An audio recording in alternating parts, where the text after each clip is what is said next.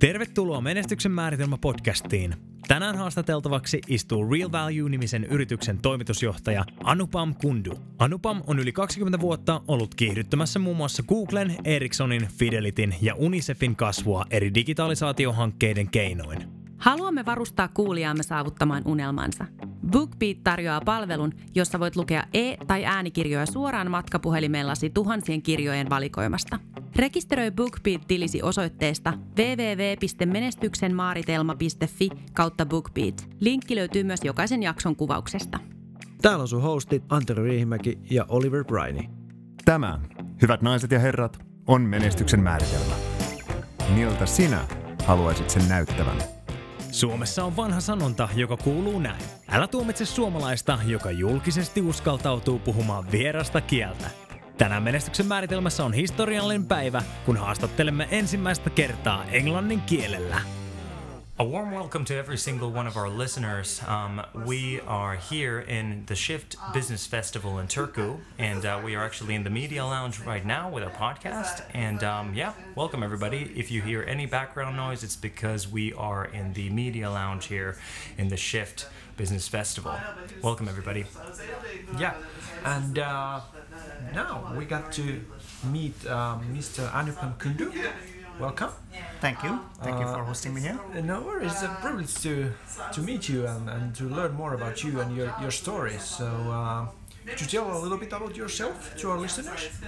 Hey, uh, thank you guys for uh, hosting me here. It's really, really nice weather in Finland. Happy to be here. I am Anupam Kundu. I'm the co-founder and CEO of a startup company called RealValue.ai. We use computer vision to measure and improve human engagement in physical spaces. Right. Uh, Okay.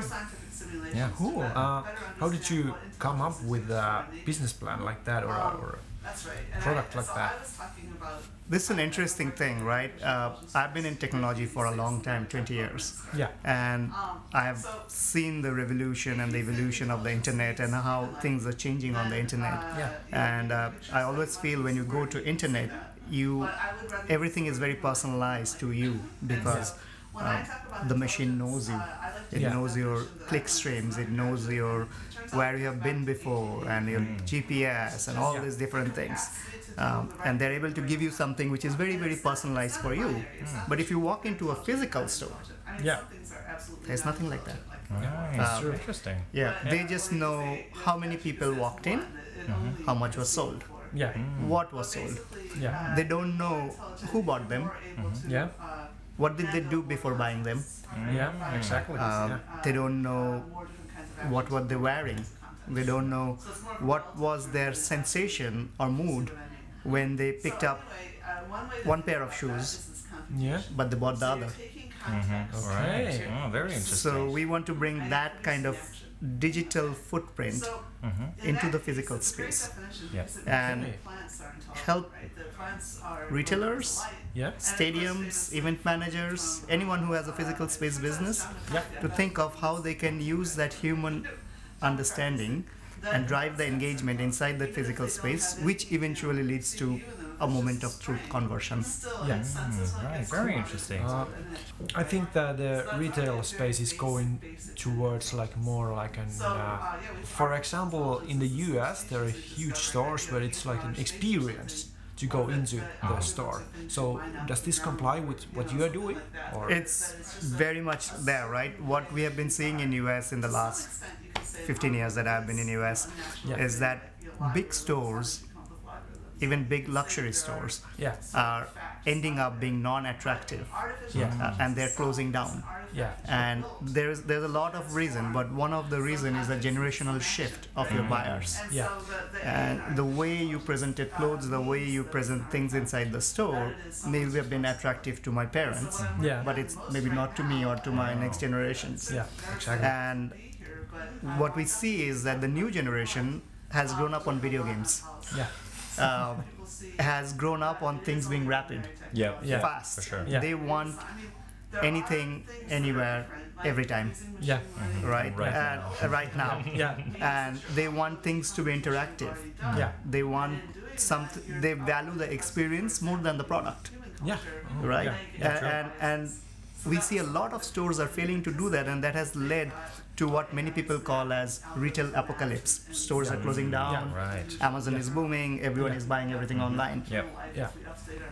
But there is a counter movement where there are stores opening up, and we see these are small stores, uh, or not as big as the big stores are. Yeah. Uh, but they're doing really well. People are lining up outside to be there in that store. Uh, recently, I read about this store called Showfields, and uh, they have now a thing called House of Showfields, where there are actors inside the store who, who is telling you about the history of a product, Wow. um, and they're letting you try it. Uh, and then they walk you through that process to go into a traditional retail at the end of it, and then you can see the products, and you can, Yeah. and, and they're giving back that data back to the brand. Yep. Yeah. Uh, but if you go to a traditional retail, they don't even have that data of who touched what when, Right. yeah. and they cannot give it back to the brand to say like, "Hey, brand X, your shoe was touched by 100 people yesterday, but nobody bought it. Maybe it's too highly priced." Right. Yeah. Right. Yeah. Right. Uh-huh. Uh, Uh-huh. So that's kind of feedback is not there. Mm. Uh, if you look at Europe, what I learned recently over the last four, five, six months is that if you go to a big shopping center or a mall, Yeah. usually they have a grocery store at the center. Yeah. Mm. The reason is because people go to the grocery store two, three times a week, Yep. Yeah. right? Yep. And there's a halo effect of hmm. they may go to other stores. Right. Because they have to in the- walk through them. Yes. easily. Yeah. Yeah. Right. Yep. Yep. And so that's what we're saying that when you, when you open these big stores, mm-hmm. what is the experience? Mm. Uh, how can you get more people come in there? How can you have more young people come in there? Because uh, and and if they value more um, interactive, experiential engagement, um, how do you know you're providing that? There is no good way to measure it and improve on it as of now, and so that's where we want to play. Yeah. Okay. Uh, how do you actually do that? How, uh, like, what's the process? What kind of uh, technology do you use to, you know, produce data like that that you described? Yeah, it's very interesting, right? So we there's three steps to the process. Okay. Uh, you have cameras inside the store already. Yeah. Uh, various different types of cameras. They're already looking at you from different angles. Yeah. So you use that camera feed. Okay. Uh, then we apply our computer vision algorithms on that, and uh, we get back what is called as facial analytics, not face recognition. yeah. I will not know who you are, but I will know your demographics in the sense that you are a male between 20 to 35 years of age, wearing a blue sweater, uh, blonde hair, and maybe you are wearing a sneaker. Uh, and we know that you came in at one o'clock in the afternoon, uh, and then we can uh, we do not need to. Uh, we know that where you have been in the store because of the security cameras and all Yeah. that, right? Uh, and then we look at that data over a week, and then we can say how many people like you are in the store uh, in the week, and what did they do? Did they touch the cologne? Did they touch the shoe? Did they touch the t-shirts? Yeah. Uh, what did they buy? Yeah. Uh, then you can match up and say like, okay, if they touched the cologne and they were spending most time on the table where there were colognes or on the shelves where there were cologne, why didn't they buy? Right. Yeah. Right. Uh, that's a question you want to ask. Yeah. Uh, or maybe the positioning of the cologne was not right. Maybe the, and so they have been doing a lot of this, but they've been doing only with the sales data. There is no engagement data Yeah. of like what are they touching, where they are. Yeah. And and uh, so we show them analytics at the end. Like this is your graph. This is the you can select date and time and you can see what happened. Uh, and an additional thing that we provide is the mood Yeah. Yeah. of the person. So we show that when the person came in, maybe they were neutral. Maybe when they're looking at this, they were very happy, Yeah. delighted. While they were looking at something, they were not that happy. So we track all of that and give that data back. Okay. So, is there any like restrictions? What kind of uh, cameras you can use, or is it just any like uh, surveillance system that the store already has that you can use? So at first, we always say that don't invest, use what you have. Yeah. right? Yeah. And the best way to do it is what if you have security cameras, let's start from there. Okay. And see what we can get with that. So we do a Yeah. trial with a week, week and a half, and to see what we get out of that. Okay. Then we start asking questions of like, okay, we can get X. Do you want X plus Y? Yeah. Uh, or do you want something else? You may have a new product that's being launched, and you may want to track that particular thing, but the camera that you have is not enough to cover Yes. that table or that location, whatever. Maybe we will put a new camera in that. Uh, So that's how we go on incrementally rather than trying to say like, Yeah. d- do it, right? Um, one example that we like to use is let's say we find out that you are a fashion store and everybody who there are a lot of people coming into the store and you found out that 70% of your audience was female and out of that 70% 50% were wearing shades of green Right. Yeah. let's say.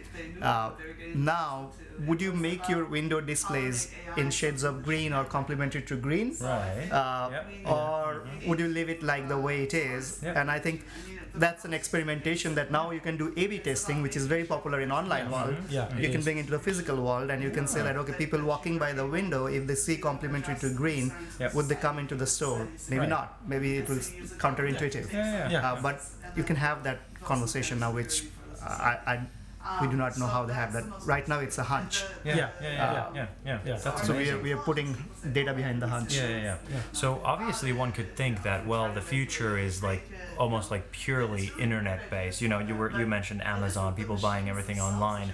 Some would incline, even though this is this can't be like absolute truth, but some would incline that yeah, there's really no future in retail stores. But you investing into this retail technology specifically uh, definitely communicates that you do believe that there's a future for retail. I believe that there is a future for physical interaction. Yeah, I oh, believe. I believe that people like to interact with humans. Mm. Yeah. Um, and I believe that when people interact and share emotions and be in a physical space, it creates engagement and energy that can lead to a conversion.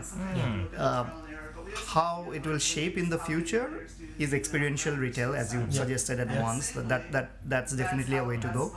Uh, but there can be retail inside a stadium.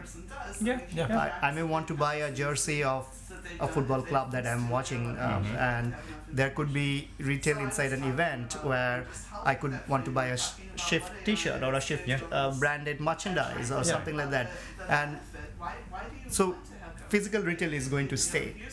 How you make it experiential and engaging, that's going to evolve. Yeah. Yeah. And uh, when it evolves, we want to be there to help understand uh, with the data Absolutely. that what, what, what, what are the metrics we are looking for. Uh, that's that's the plan. Yeah, absolutely. So uh, we believe that physical retail is not going to go away. It's going to evolve. Um, uh, I can give you another example that I recently have been reading about. It's called Area 15. Uh, the the guy who founded Blue Man Group. Yep. Uh, He has joined as their creative director right now, uh, and they have built a huge retail space near Las Vegas, which is entirely about experiential retail. Uh, Okay. And they have, like, in order to open a store there, you really have to be creative and Oh, yeah. you have Yeah. to define the experience and you have to change it, evolve it, right, and all of this. Yeah. And uh, it's an experiment that they're running, and I hope that they are getting the data that they need to carry out those experiments and. Right. know what is working and what is not. Sure. Yeah. Yeah. Yeah. Yeah. Yeah. yeah, Yeah. Absolutely. So, um, uh, you started that startup, right? Yeah. Uh, or it started us. We off as a- co-founded. Yeah, yeah, co-founded. co-founded it. Yeah, that's with, with, amazing. with my uh, partner and now wife. Right. Yeah, yeah. That's amazing. Um, so, was it was it your technical uh, skill that you basically brought onto onto the table, or more management, or what was kind of the edge that you started this? Uh, Very good question. Yeah. Because uh, it's it's it's something that we have uh, tried to define a lot. And uh, so back when I started my career 20 years back, uh, I was programming. Right, I was doing uh, telecom billing and customer care systems. interesting. And uh, when I was implementing solutions, I realized within first three four years that uh, probably there are better programmers than me. Yeah. Okay. Uh, let's let's let's put out this right. Yeah, yeah, yeah. Uh, so when we when I, I joined a part-time MBA program, um, as soon as I had that realization that th- this is not my thing, Gotcha. uh, and uh, I joined consulting services with IBM. Uh, Then worked with different consulting services, and um, the last few years I worked with a consulting company where my client was Google. Yeah. Uh, Oh, cool. For two years, we had uh, had a team of roughly about 200 plus people across six countries working with Google. Um, and that kind of exposed me into a lot of machine learning, AI, cloud services. Uh, how do you do these things correct? How do you build things correctly, right? So from that, th- I have that technical expertise. But my Yeah. primary expertise has been around building products. Yeah. Uh, So Yeah. using technology, build products that customers would like. Yeah. That so I kind of bring that product technology aspect, I'd say. Yeah. Uh, and my co-founder brings a lot of marketing expertise. Um. Okay. Yeah. Yeah, she has been in marketing for 10 plus years. Yeah. Wonderful. Yeah, yeah. yeah. And um, what's your story of, of becoming an entrepreneur, entrepreneur? Was it something that you always knew that, yep, I'm gonna do that when I'm uh, when I'm grown up or whatever like that? Or was it uh, was it a surprise for you? You know, one thing I learned is that, uh, like my parents, they had one career, right? They Yeah. finished this Yeah. college and Right. school, and they had one career uh, Yeah. through their life. And um, I knew that's not going to be true for us. Like when when when you do an MBA or something, it exposes you to a lot of things. Right. And you're Yeah. and you come and I immigrated from India to US 2003. Been there for a long time, and I saw how people's career was changing and evolving uh, at some point I was um, running a book of business, as I said, with uh, Google and responsible for a lot of money Yeah. uh, of business, right? And I was like, okay, so there are things that I've learned. I've run technology, I've run product development, I've learned general management. All of these things come into good use uh, when you create something and you create something of value. Why don't you try it out? Uh, so I had a startup before.